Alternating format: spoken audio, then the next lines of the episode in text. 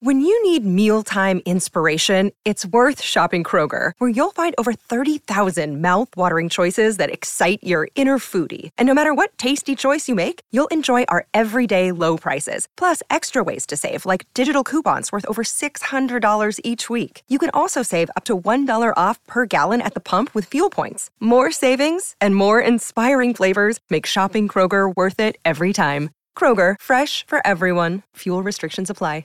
I think to me, in a, in a certain way, the bass is first of all, I'm huge on rhythm and rhythm of any kind. You can talk about crazy five, four, seven, four, 13, eight, whatever, or just four on the floor or six, eight time, the syncopation or right on the beat. Rhythm is a huge part of me. And if there was one skill that I had early on, it wasn't singing. It wasn't really piano. It was rhythm. It was always having a great sense of rhythm. And bass is so important to the rhythm and to the foundation of the song. And in a way, it's almost like a, a voice, not so much in tone, but in the fact that most of the time you're playing a single note the way the human voice does. And you can be very simple kind of laying down a, an ostinato, something repetitive, or you can create melodic basses the way, again, people like Paul McCartney did, or a lot of people in the kind of new wave world.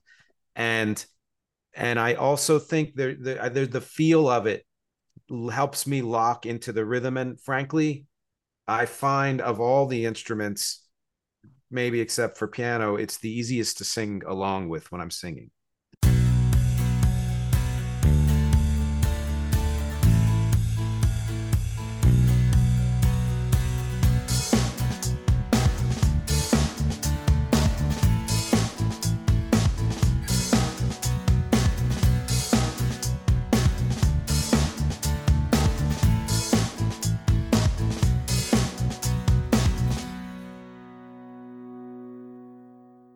Hello, everyone, and welcome to a new episode of Set Lusting Bruce, your podcast all about Bruce Springsteen, his music, and mostly his fans. I am your host, Jesse Jackson.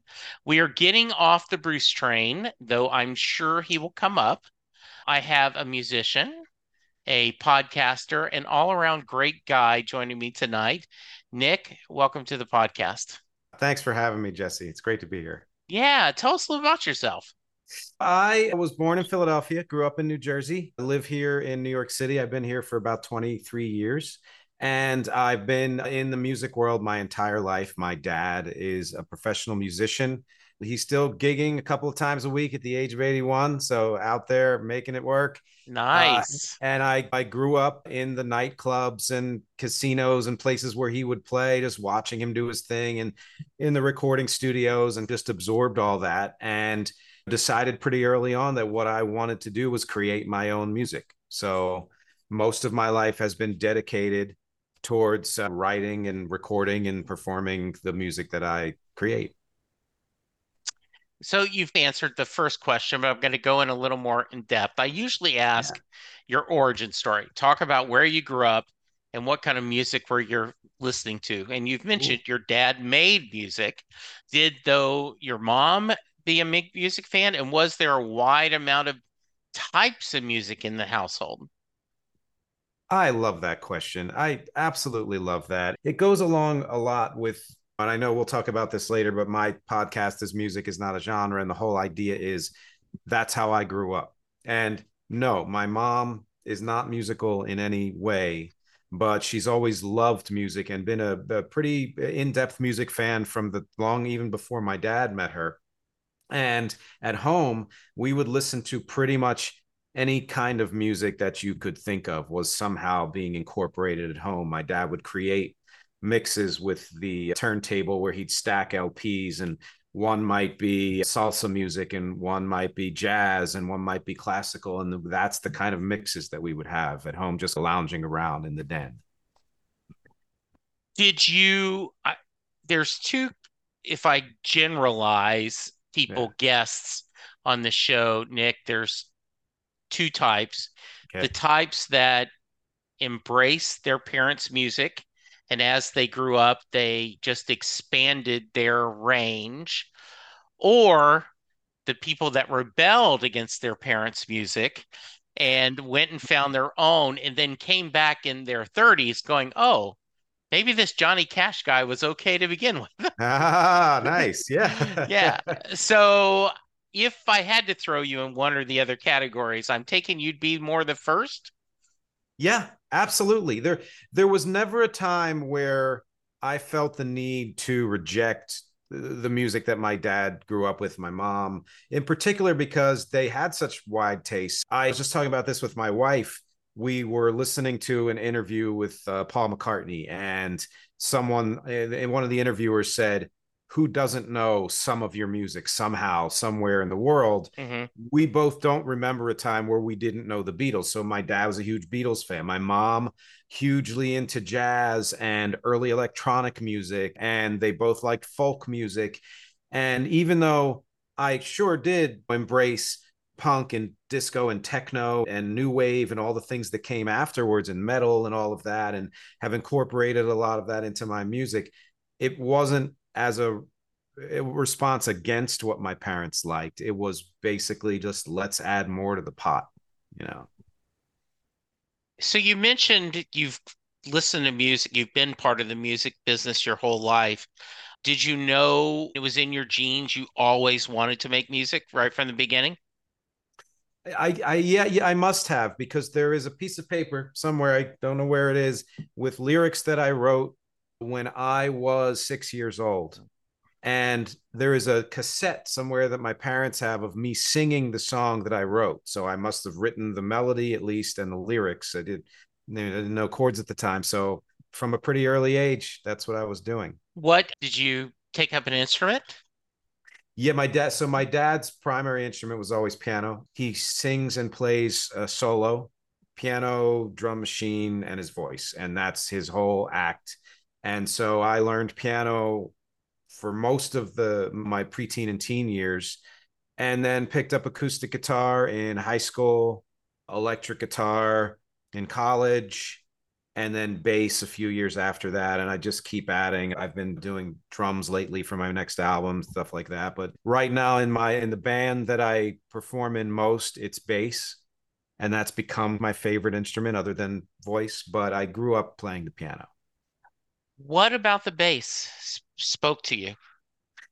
I think to me, in a, in a certain way, the bass is first of all, I'm huge on rhythm and rhythm of any kind. You can talk about crazy five, four, seven, four, 13, eight, whatever, or just four on the floor or six, eight time, the syncopation or right on the beat.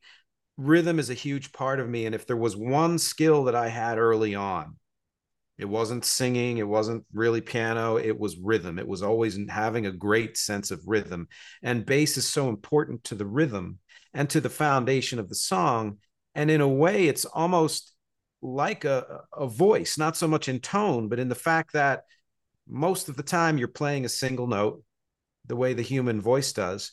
And you can be very simple kind of laying down a, an ostinato, something repetitive, or you can create melodic basses the way, but again, people like Paul McCartney did, or a lot of people in the kind of new wave world, and and I also think there the, the, the feel of it helps me lock into the rhythm, and frankly, I find of all the instruments, maybe except for piano, it's the easiest to sing along with when I'm singing. Okay, that makes sense. Yeah because McCartney was a bass player. Brian Wilson played bass. Very nice. Yeah. Because you often hear, you'll hear stories of bands, right? And okay, we don't have a bass player. You go learn to play the bass, right? yes, that's very true. And what's funny is even though, and I, I actually had a the the first I have my band's name is Wreck, and so we formed in 2004. And this is my most recent is it's Wreck Collection, the best of okay. Wreck 2007 2020. And we needed a bass player, and one of my guitarist's girlfriends could not play bass, but she wanted to be in the band, and she picked it up. And within a pretty short amount of time, learned the bass well enough to to gig with us. So there is some truth to that for sure. But then people like Garry Tallent and others make it look so what they do is so important to the music, right? Bringing it back to Garrett, the Bruce from the E Street yeah. Band, and Gary just sits there, just as a base, a base as in the underlying foundation. Absolutely. And I, I want to mention something about Springsteen in a second, but I will say that last week I saw The Cure in concert. And okay. the only two remaining original members are Robert Smith, the singer, and Simon Gallup, the bass player. Oh. And he speaks with his bass the way Robert Smith sings with his voice. And the two of them are integral to that band. And speaking of Springsteen, he's somebody that I just simply, again, grew up knowing because I'm from New Jersey. And so even though by the time I was old enough to know what, what Springsteen was, he was already relatively famous. It was still pre, you know, the big 80s years and all of that. And we just grow up saying, oh, yeah, that's a home hometown guy, that home state guy. Hello, Pantheon podcast listeners. Christian Swain here to tell you more about my experience with Raycon earbuds. Our family now has three pairs of Raycon earbuds around the house, and my wife just grabbed a pair of the Headphone Pros to replace some headphones from a company that was double the price. And yes, she loves them. Now, if you haven't pulled the trigger on a pair of Raycons, or even if you have, but you're in the market for another pair because they're just that good, well, now is the time to check them out because they just launched their upgraded model of the best selling everyday earbuds. With Raycon's upgraded everyday earbuds, now you also get active noise cancellation, ergonomic design, and multi point connectivity that lets you pair with two devices at once. New quick charge function, three customizable sound styles, plus awareness mode. Available in a variety of vibrant new colors to complement any and all skin tones. I even have a pair of earbuds in a cool green color. I have tried just about every earbud known to humankind, and these Raycons are fantastic.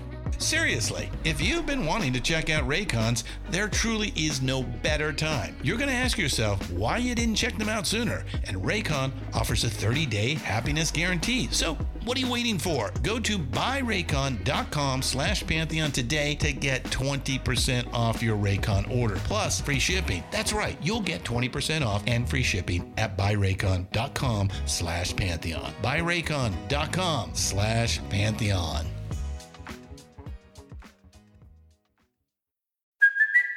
It's Kaley Cuoco for Priceline. Ready to go to your happy place for a happy price? Well, why didn't you say so? Just download the Priceline app right now and save up to 60% on hotels. So, whether it's Cousin Kevin's Kazoo concert in Kansas City, go Kevin, or Becky's Bachelorette Bash in Bermuda, you never have to miss a trip ever again. So, download the Priceline app today. Your savings are waiting. Go to your happy place for a happy price. Go to your happy price, Priceline. Hey folks, Steffan Chirazi and Renee Richardson here from the Metallica Report. And we are proud members of the Pantheon podcast family, where the best of music and podcasts unite. We've got something pretty cool for you. We're giving away an exclusive Metallica merch package worth over $250. That's a whole lot of scary guys, skulls, M72, and other sought after Metallica swag. And we've made it easy for you to win. Follow and share the Metallica Report, and you're in the game. Go to pantheonpodcast.com slash Metallica, enter your email, and hit that button to be entered to win. And just like that, you're eligible for our monthly exclusive Metallica merch package. And guess what, rockers? You can enter every month. So just do it. And while we love our global brothers and sisters, the lawyers won't let us ship outside the U.S. I often find this when I'm talking to people that grew up in Jersey that asking them when they first discovered Bruce is like asking when did you find out your parents used Tide washing detergent, right? It's just always there. It's. It, yeah, it's just there. Very true. Yeah. Did you went through a path where you tried to do something besides music for a living, or you're one of those that, nope, music is what I want and that's what I'm going to do? Uh, I've never not done music, but there have been times where I have definitely taken other jobs. This sort of counts or doesn't count. I taught music for a while, private lessons. It's a very common thing that musicians who are doing fairly well still do that. They enjoy that. Yeah. I haven't taught in a while, but I do. I got into podcasting because I originally other than I like to talk, I originally had a pretty extensive career in the audiovisual world. I was the manager of the audiovisual department at the Bronx Zoo for a number of years. And ah, interesting. It was funny, yeah. And and yet those were all supplemental to anything that I was doing with music. So it's every couple of years I put out a new album. I'm never not performing in one way or another, whether it's online with the cover band that I frequently play with or with my own music. It's always a part of my life. So you mentioned at six writing a song. Um, yes. Do you remember the first song that you're proud of, though? Yeah. And you may have been proud of that six year old, that one when you were six, yeah. may have been damn proud of that as a six year old. Yeah. yes, I nailed it. oh, man. That's a really hard question because it depends on the your age, right? Like when yeah. I was six, I remember the first line of that song was 1974 was cold, but today is warm. I don't know what that meant, but at six years old, I was pretty. That's you know, a pretty good line. Yeah, you're not bad. And then in middle school, I wrote a song called A New Song, and I loved it so much that I got friends together and we did an a cappella version of it in class. Oh, because I, nice. But I would say probably the first time where I thought to myself, oh, I could do this for a, a, a living was I was, geez, 14 or 15, I think it was 15.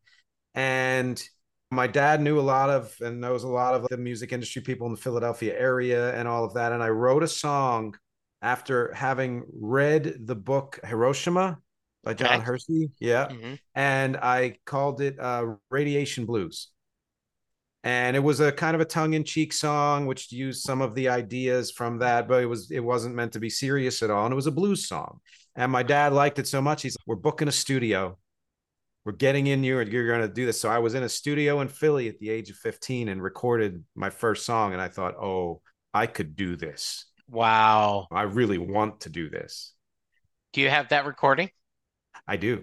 So, yeah. That's cool. Yeah, they, that's very they, cool. Back then, you couldn't just find anything online. There was no real online, so yeah, they had to go to archives to find things that we needed that weren't there. And one of the things I wanted the song to start with the sound of an atom bomb explode. And as it was tailing off, the blues comes in and you start doing that. And they found that. And so to this day of the recording, it starts out with an actual explosion and goes right into the song. Do it sounds not only do you have composing both the lyrics and the music medley, but it sounds like arrangement was something you found really early too. Wow. Yes. Yes. My dad recorded, he predominantly did other people's music. And he was actually a pretty well known rock and roll star in the 60s in the Philadelphia area. He had one national hit that charted in the top 100. His name's Nicky DeMatteo. There's stuff out there about him. But in the 70s, he decided to record an album of original music and he got investors and, and an arranger and producer and all of that. And so I'm this small child. He would take me to the studio and at the, even at that age, I was not just listening to, oh, this is a good song or what was the what was the what were the words? Why did they play the piano there? Why were the backup harmonies here? And there was a song where they couldn't decide whether they wanted this backup harmony or that backup harmony. And I went to my dad, I was like, you could do both. You could just layer them together. When I was like eight years old. So even from that early age, production, when, when people ask me what I do, if I'm talking about music, I usually say I'm a music creator and producer. And because those are the two most important things to me, music wise. Yeah, I, it's, that's a true talent, right? To be able to see that, to be able to picture that jigsaw of sound the way like Brian Wilson did it with Pet Sounds, right? That just these little pieces that you don't you don't really know they're there, but you feel them, right? Oh God, yeah, yes. And I think that early on, I made a, a lot of the mistakes that producers, young producers, make, which is whatever I heard, I put in the song, and I put everything in. And it, and it would become too layered, too much. A little it would obscure the, the the simplicity of the song or what have you. And so a lot of it is finding that inspiration. And there are times where I've listened to a song and heard something. Oh, there's a neat thing, and go back and listen again and it's not there. I'm like, oh, I must have just imposed that mentally with it orally onto the song and knew that's got to be in there because if I'm already hearing it, it's got to be in that song. But then I might think of 10 other ideas and I need to know that's going to that's going to take away from the overall picture of the song and this is too much. You can't hear the voice here well enough. It's all of that. And so it's just like they say with with writing or editing for a film. I used to edit for film is they say kill your darlings. Yeah. You need to be able to know yeah. when you this beautiful thing you created is actually a detriment to the overall work. That was exactly what I was going to bring up and so I'm so glad you did. You'll hear people talk about especially script writers. Okay, you may have to take out your favorite joke because it's not serving the script. J. Michael Straczynski, who is created Babylon 5 and Ooh. has written for tons of stuff and he has a book script writing and one of the pair one of the chapters is about editing and he shows the whole edit process in other words the whole chapter he starts and he shows all the editing so to see how he got to the finished product to show you how much we're doing. Yes. I, I'm curious. I went through a spell where I was listening to a lot of writers on podcasts, mm-hmm. TV writers, film writers, and showrunners, and they talked about that if they worked on a drama series, they couldn't watch other drama series because in their mind they're editing it. And this oh why did they do the ad break there? And i don't know if i would have done that a teaser. So they tend to watch a lot of situation comedies right? Because they don't yeah. think that way. Same thing situation comedy writers showrunners will watch the cooking channel right? They, they need it. So do you have that issue sometimes with enjoying music that it's hard for you not to second guess it? You, well, I, yeah, in in the sense that there's a period in my process where I and and I don't know it's coming, and then I I see it the weeks later where I just I realize oh I've stopped listening to music, and it's because there's too much going on in here, and that's just going to to distract or add elements that I that are unintended or things that I might lift from there that I don't want or, or what have you.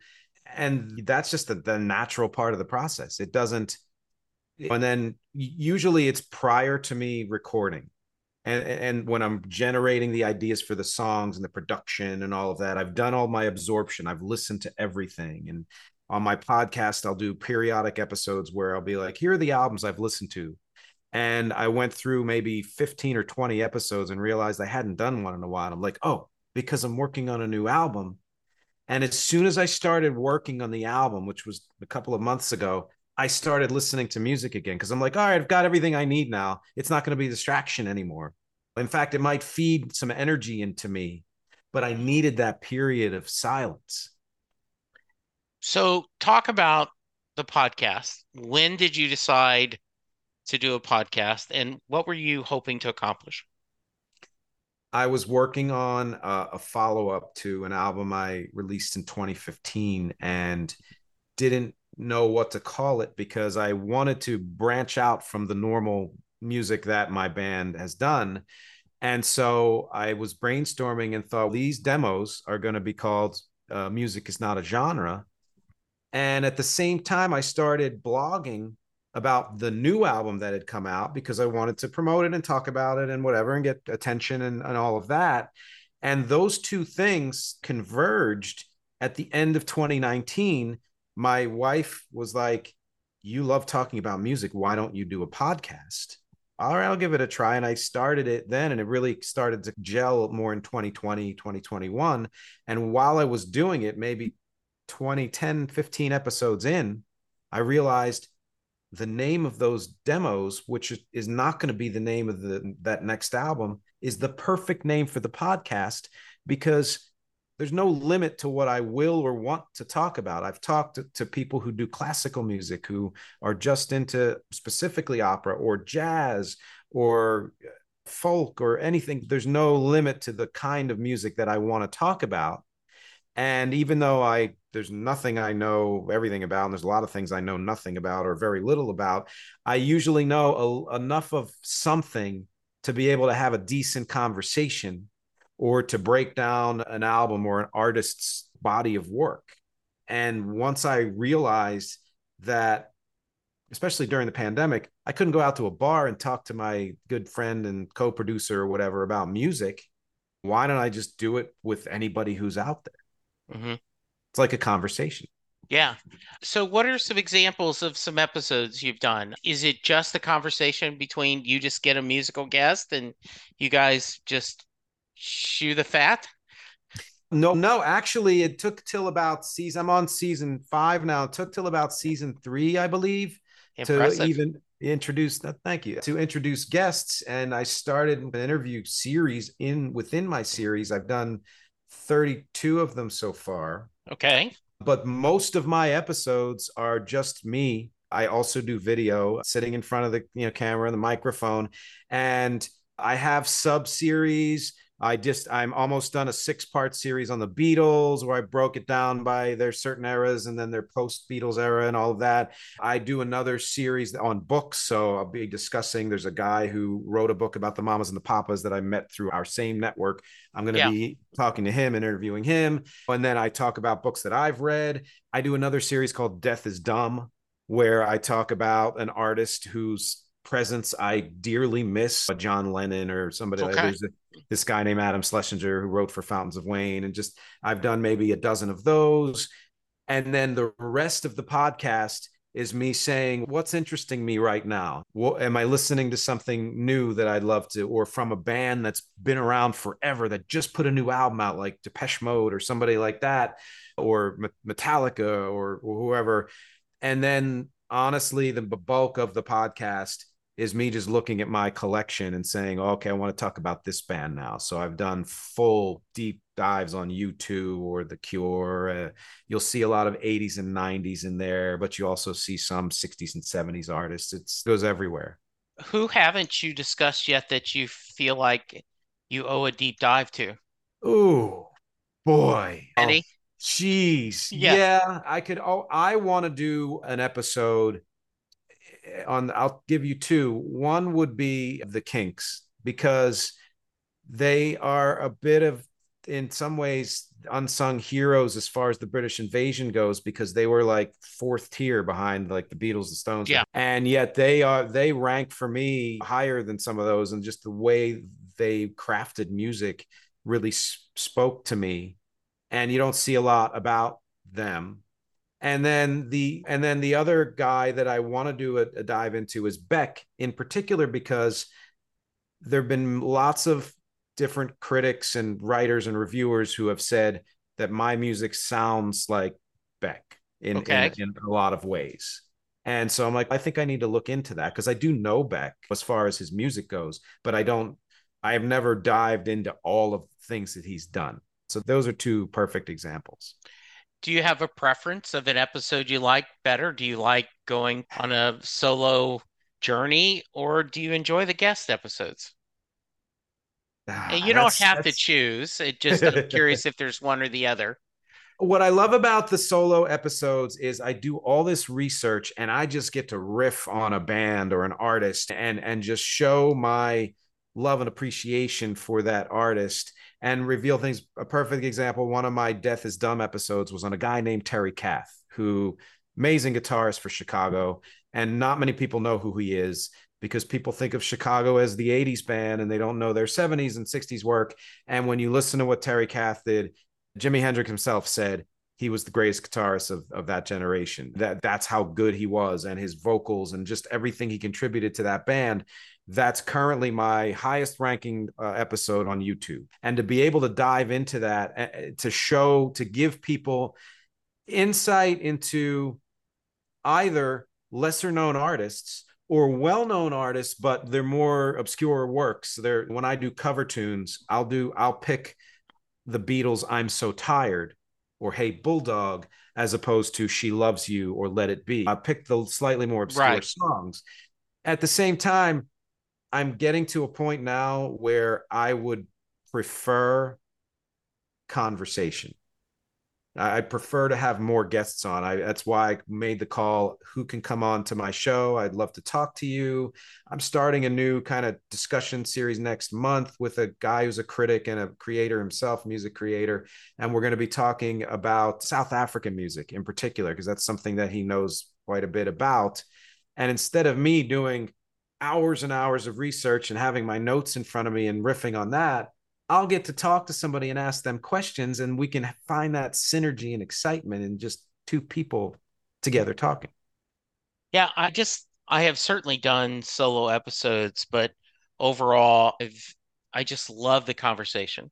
I loving having somebody on and sharing their excitement and their joy about either their favorite band or their favorite musician or even creators. And I've really had a good luck, Nicky. I Nick, I was I was at a I ended up getting a couple of guests that have a huge business background and they've been like I don't have to talk about infrastructure. I can just talk about Van Morrison. Yes, you could just talk Van Morrison. Nice. And we went through an hour just talking about how much Van's music meant to him. Or a guy talked about how he heard the Rolling Stones and it was that was it. It went in there. And and I just think music is so personal to us. Mm. It really is. And that's why I was thrilled to pull the curtain back a little bit when the guys from Pantheon reached out and said, Hey, we don't have a Bruce show. Would you want to join us? And I'm like, ah. a group of people who do nothing but talk about music? I'm in. I'm in. and I just I did my the two interviews ago. I interviewed Christian Swain, and people don't know he's the Pantheon yeah. guy. Mainly one of the two of them, and we talked about that. And what I said to him was, I'm I'm so thrilled that I'm a part of Pantheon primarily because he has something like a hundred podcasts or, or, something, but there's no theme to them other than music. Yes. They go everywhere. And I I that that's what I love to do. Yeah, and you're talking about this. I love set listing Bruce, and I have a, a blast. But me and Sylvan talk John Hiatt every other week, and we do. We're going through John Hiatt A through Z, oh. and it gets no downloads, right? It just. But we figure the people that are downloading it are passionate Hiatt fans, and that's okay. Joss Whedon, who we realize now probably not the greatest guy, but he mentioned once yeah. that he wanted, he didn't want to be liked by millions, but he wanted to be loved by a thousands. He wanted Buffy the Vampire Slayer to have this passionate fan base of a smaller group that adored it versus a lot of people going, "Oh, that's pretty good." And, and I, I think yeah, I do too. By the way, I graduated high school in 77. When you mentioned Chicago, I absolutely remember those eras. Good. And, and uh, Chicago Nine with their greatest hits. And, oh, oh, yeah. I just paint bucket and all. Yeah, yeah yes, yes. Right. Yeah. And I do remember when he died. And there was a lot wow. of discussion about that. Yeah, I, I'm yeah. older than dirt like I said, I graduated high school in 77. So I, yeah. I uh, love that you remember that. That's incredible. Yeah. You know, I, I knew enough of, I knew an, of them enough in the 70s to know that they were yeah. around and they're big hits, but I didn't really get into that era of Chicago until college. And, and, yeah. and I, to the point where I absorbed it album after album and couldn't stop and to this day i still i've already done two episodes on them i probably do another one. Oh yeah because they're just there's something special i was lucky enough last summer they brian wilson was touring with them and they had brian open and brian wilson was not doing well physically mm. but the band is amazing by the way i had david leaf who is brian's if he has an official biographer I asked him, Do you think Brian will keep touring? And he said, Brian tours for three things. One, he loves being on stage and hearing the band sing his music and perform it so well. Mm. Two, he adores feeling the love from the audience that how much they enjoy all those Beach Boy songs, all the songs mm. he's done. And three, adores room service. I get that. I totally get that. I'm yeah. like, yeah, those are three great reasons for me. absolutely. Yeah, but Chicago came on afterwards, and it, it was I had seen them years ago when they toured with the Beach Boys, same Mhm. thing, and so it was amazing to the amount of songs they've done, the great arrangements. It yeah, it was just it was a fun show. and it's a band that that I I talk about this a lot on my podcast. I tend to gravitate to bands who don't stay in one lane, and Yes. they they really didn't. No, You know, you can listen to a song from the first I don't know, let's say seven albums, and it's going to be very different from something from eight or ten or eleven, which will be different from the period after Kath died, where they went into a little bit of disco and were finding their way, which is different from the 80s. And even within one album, pick an album, especially in the early period, and they did classical and jazz and blues and rock, and and that's like a kindred spirits for me. Yeah, and Nick, it I think that goes back to the title of your podcast, right? Music is not a genre. There are artists like Bowie that reinvented themselves, right? They wanted Yeah. to do. The Beatles did different things. And I love that there is something about a consistency of an Elton John or someone or a James Taylor. Boy, a James Taylor song is going to Mm. sound like a James Taylor song. Love, Love him. James Taylor. I'm not Love doing it but there is that because it makes it harder to market, right? If you don't Yeah. have a consistent sound, the record companies, I don't know how to sell you. And I don't want to be sold. I just want to, these are the music I want to make, Yeah. right? No, you it goes back to what you said that Joss Whedon said. And coincidentally, I'm listening to this other podcast called Smartless with Jason Bateman, Sean Hayes, Will Okay. Arnett, and they were interviewing Sarah Silverman. And they asked her why she chose the projects she chose. And she said, I'd rather be niche because it allows me to do the things I love the most and then not worry about uh, how big a star I am or anything like that. And I think there are people who can do Bowie did both. It took him a few years to get there. And Yeah. I did a, an episode on him and I was on somebody else's podcast about him. M- most artists, it's it is an either or. And I, I think Yeah. that if there's one thing that's that took me a while to embrace with my own music is that I was never meant to sound like one thing. And anytime I tried to do that, it it never came out as close to the the heart and soul of my music as when I just let it fly. And if that's made it more difficult to be marketed or whatever else it is, that's okay. Because go back to that quote, I'd rather be super Yeah. beloved by a small group than just liked by everybody else. So Aaron Sorkin was being interviewed and they he talked about that he was asked to write the the script not screenplay the script the play they were going to redo To Kill a Mockingbird for Broadway. And the first draft they pushed back and Aaron said he realized he was doing Harper Lee's greatest hits. Basically, he hmm. just and he said no, if I'm going to give justice to the story, I need to tell it in a unique way. And so I think that's you don't want to sound um I don't want to be a James Taylor because we already got a James Taylor. Yeah, yeah. We need to be a, a Nick DeMatteo, right? You need to do that. So let's talk a little bit about your music. Uh, talk to me about what you're working on. Tell me some stories from the music. Oh, great. Yes. Yeah. Like I said, I have a band called Wreck. We've been, it's revolving cast of characters uh, behind the scenes, but it's primarily just a vehicle for me to write and perform and produce my music. And prior to that, I was a solo artist for a number of years. I, I've done film music and incidental music for independent films and certain other projects and things like that. And it i guess the the main thrust of everything i do is exploration is the ability to make accessible anything i can think of. So if, if there's something that i find really interesting and obscure it's a weird rhythm or there's a, a esoteric lyric listen artists who are who do that and that's their lane and they don't care how accessible it is. I love that too. And I listen to those artists. But the ones that impress me the most are, again, artists like, let's say, the Beatles, who, if you don't know the Beatles, you think of them as just writing pop songs. And the subtleties within what they did are they, the more you listen, the more they grab you.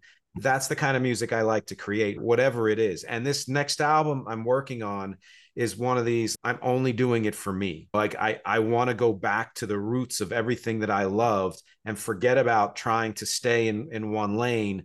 But how can i also make it cohesive and start from this obscure polyrhythmic instrumental that opens the album going to something that is in the realm of elect- electronica or techno or pop morphing that into an instrumental, which then morphs into something that sounds more like acoustic rock or grunge or whatever, and somehow get from point A to point Z. And if you listen through, you can't believe that you got from here to there, and yet it all just flows together. And I think that's to be complimented because, and now I'm going to sound like a grumpy old man. Albums are, are a lost art we in this signal uh, in this in this streaming world there was a couple of guys from the network did why you don't do greatest hits anymore right? Record companies don't usually put out greatest hits anymore because you don't need it right? You just go to you pick the songs you want on your streaming service and there you go. Yourself, um, yeah. so yeah i love the idea of you're going i'm going to take my listeners on a journey and we're going to go from point A to point C and go from there. That's cool. Thank you. Yeah, I my last project was uh, like my pandemic baby, and it was five. It was four EPs and a full album, and each one was very programmatic. I want to do lo-fi ambient music. I want to do hard electronica. I want to do just straight up rock. I want to do R and B and hip hop or something like that. And then power pop is one of my favorites, and it's my home is power pop in a lot of ways. And I liked that because I got to stay in those lanes and, and explore them to the fullest. But that's not really where I live the most. And next week, I don't know when this is airing, but as of this recording, my podcast next week is going to be the first in a series of me discussing the album decade by decade, going over some seminal albums, in particular albums that m- might mean something to me, but discussing the state of the album in general. And it starts with where the idea of albums came from, when they started to develop, when they peaked, when they started to slowly wane, why they did, how now in the last 10 years there have been artists who have rededicated themselves to creating albums instead of a collection of songs. Even when I reviewed and did my part series on the Beatles, six part series, I ended the fifth part prior to them breaking up with me saying what were my favorite albums? And i differentiated between the album as a work of art or just an awesome collection of songs. So you go to like an abbey road or revolver where that's just a work of art. It just flows in a certain way. Or you go to magical mystery tour where every single song in that album is a hit. Yeah. but it's a collection of songs. And that was intended that way because it was the soundtrack to the movie. There's nothing against that. So I, it's it encourages me that after the advent of mp3s and eventually streaming and all of that and the album was an afterthought that there are young, uh, younger artists who are, who are finally remembering that it, it's a separate consideration from great songs a great album is not the same as just having great songs Yeah. Very well done. And when are you going to start that? That'll be so next i'm week. I'm As I'm we're recording this, it's June 27th as we Oh, record this. thank yeah, you yeah So, yeah. So It's, uh, I'm s- I am now almost seven songs in, and it's probably going to be in the honestly in the area of 15 songs, something like Okay. that. So I'm about done side one. Okay. I'm on the, the transitional song that leads to the next phase or whatever you want to call it. Mhm. I had intended to release it last month. So that's not working out. My hope is to be able to release it by the fall, but that depends on whether or not I get the. I'm looking, uh, I'm shopping around for somebody to mix and master it because even though I've done that myself, I'd prefer another set of years. Sure. That makes sense. If that happens, that's going to add several weeks or a couple months at least to Sure. the process. So I haven't set a release date, but I'm going to be releasing singles throughout the year. Nice. Yeah. What should I've asked you that I haven't, Nick? Oh man. That question for starters, because that's an awesome question. Let me, while you're thinking, I'll give you the background. Okay. So I had a guy on the podcast and we had a nice talk. It was good. And I quit recording and I said, Hey, thanks for being on. I hope you had fun. He goes, Yeah. He said, Next time on, I'll have to tell you when I got drunk with the E Street Band. Excuse me? Oh. What, what, what, what? How do you not lead with Oh, that man. story? So, just in case you've gotten drunk with the E Street Band, I want to ask you that question. Oh man. No, in fact, and in fact, I've rubbed elbows with a few well-known people. My dad grew up in the neighborhood and was good friends with Frankie Avalon, Fabian, Bobby Rydell, and Chubby Checker. And so I've met a few of those guys and he had the same manager for a while that John Whitehead from McFadden and Whitehead had, a lot of Mhm. Philly people. And so I got to work with him Yeah. once and everything. But I think the one thing that people have been mentioning lately is I'm also an actor and I did a film recently where I got to play a guitarist slash comedian in the late 60s, early 70s. And I won't spoil what happens to my character, but it's a film called The Many Saints of Newark, which was the prequel to the Sopranos series. Yes. It's eh, you you never know. Usually, when someone finds that out, they're like, "Oh wow!" And it was two days of my life, but it was it was fun because I got to meet one of my children's favorite people, which is Leslie Odom Jr. because he was in Hamilton, and he's got an amazing, just an amazing voice. And my interview last week was with a guy who actually got to work on a couple of his albums, and I was thrilled to talk Oh, to this guy. yeah, I bet. you know and he was everybody i met on the set was nice but i got to sit and talk to him and he was in half in character so we didn't talk much but when you see the movie and see even his acting is as good as his music you oh, know? Oh yeah, I, I we really liked the film. We Yeah. did. And so that's cool. That's a nice little fun. thing to be part of the Soprano universe. yeah Oh. it's almost like if you've been in the business long enough and you're a, an italian on the east coast you better hope somehow you're a part of that universe Yeah, that's pretty great. fortunate pretty fortunate All right. If someone wants to find out more about the podcast, more about your music, what's the best way? I think nickdematteo.com would be the easiest way because that's got links to everything. It's got a page for the podcast, a page for the music, for the everything. Yeah.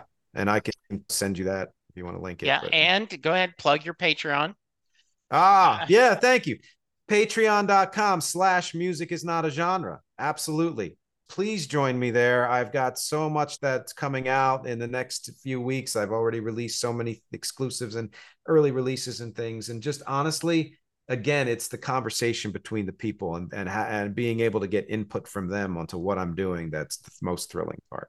Yeah, I I have as we joked before I recorded that I put the video up for my patrons and I not only are but I think of them as my executive committee, right? Like I can often send out something to them and go, "Hey, do you guys think this is a good idea? What do you think? If it's a bad idea?" And and then and you build that trust with no, if this sucks, I need you to tell me it sucks. God, yes, absolutely. Like I said, I'll talk about anything. And usually it's from, oh, this is what's on my mind this week. But if somebody mentions something, I'm like, oh my God, that would be great to talk about. And someone did that once where they were like, I'd like to know more about Ital- Italians and American music.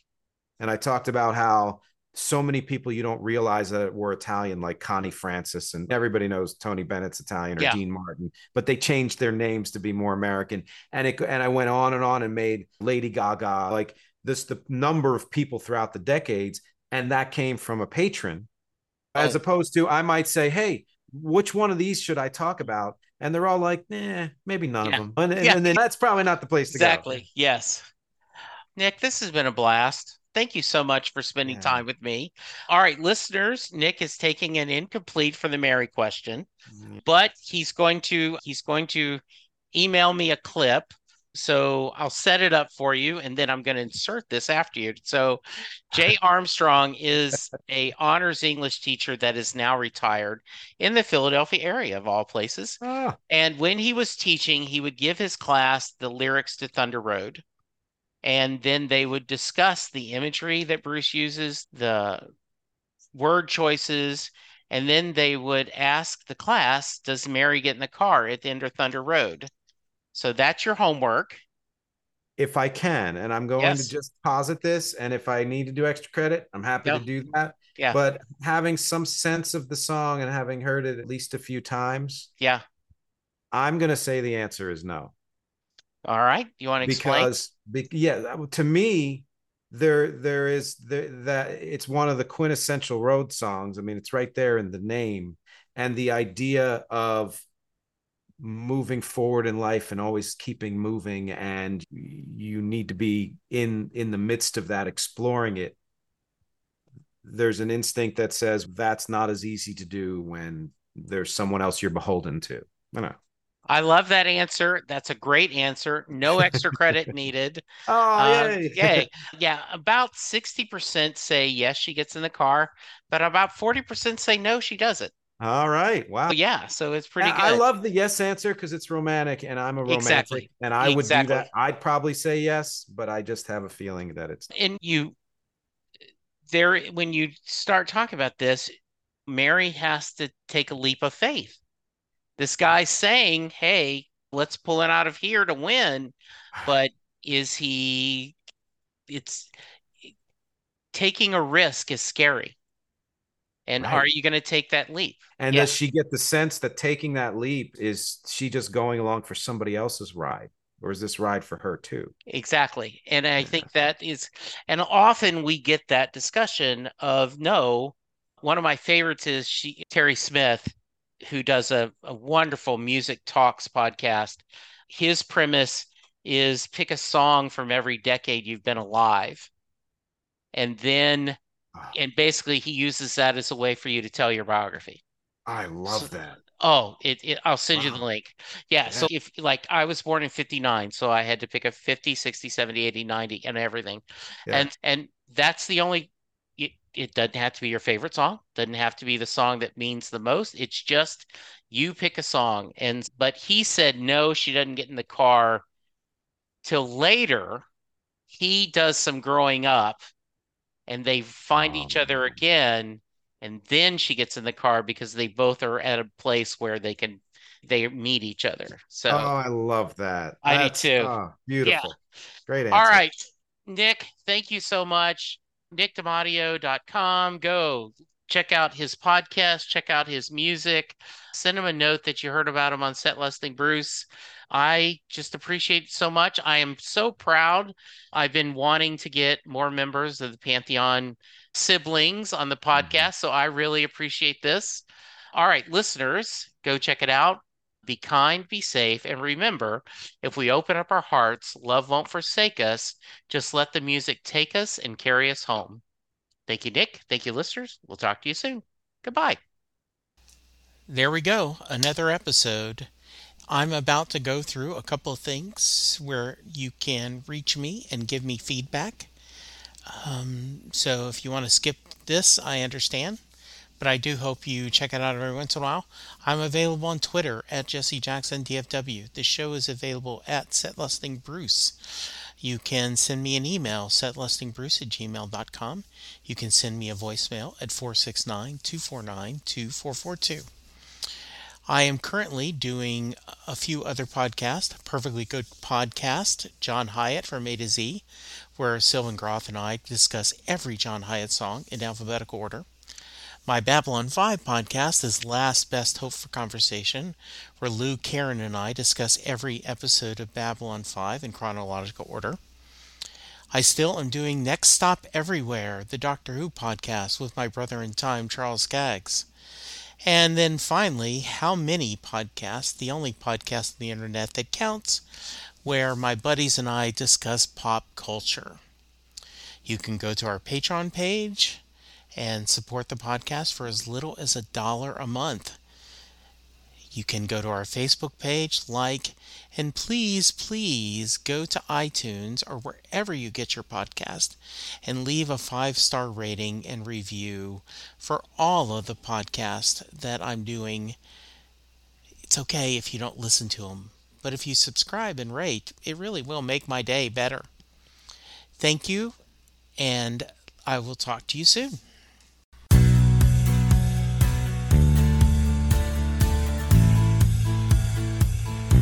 You just heard the fun talking, hard rocking, music loving, album ranking, fan thinking, joy spreading, lyric reading, story sharing podcast that is the one, the only, Set Listing Bruce. The theme for Set Listing Bruce was written by David Rosen, used by permission. It's NFL draft season, and that means it's time to start thinking about fantasy football. FantasyPoints.com features industry leading experts and prognosticators using proprietary hand charted data to help you score more fantasy points. FantasyPoints.com is the place to go for whatever kind of fantasy football you play. Whether you play fantasy football, daily fantasy sports, or do a little bit of everything, Fantasy Points has the meticulously researched content to guide you to victory.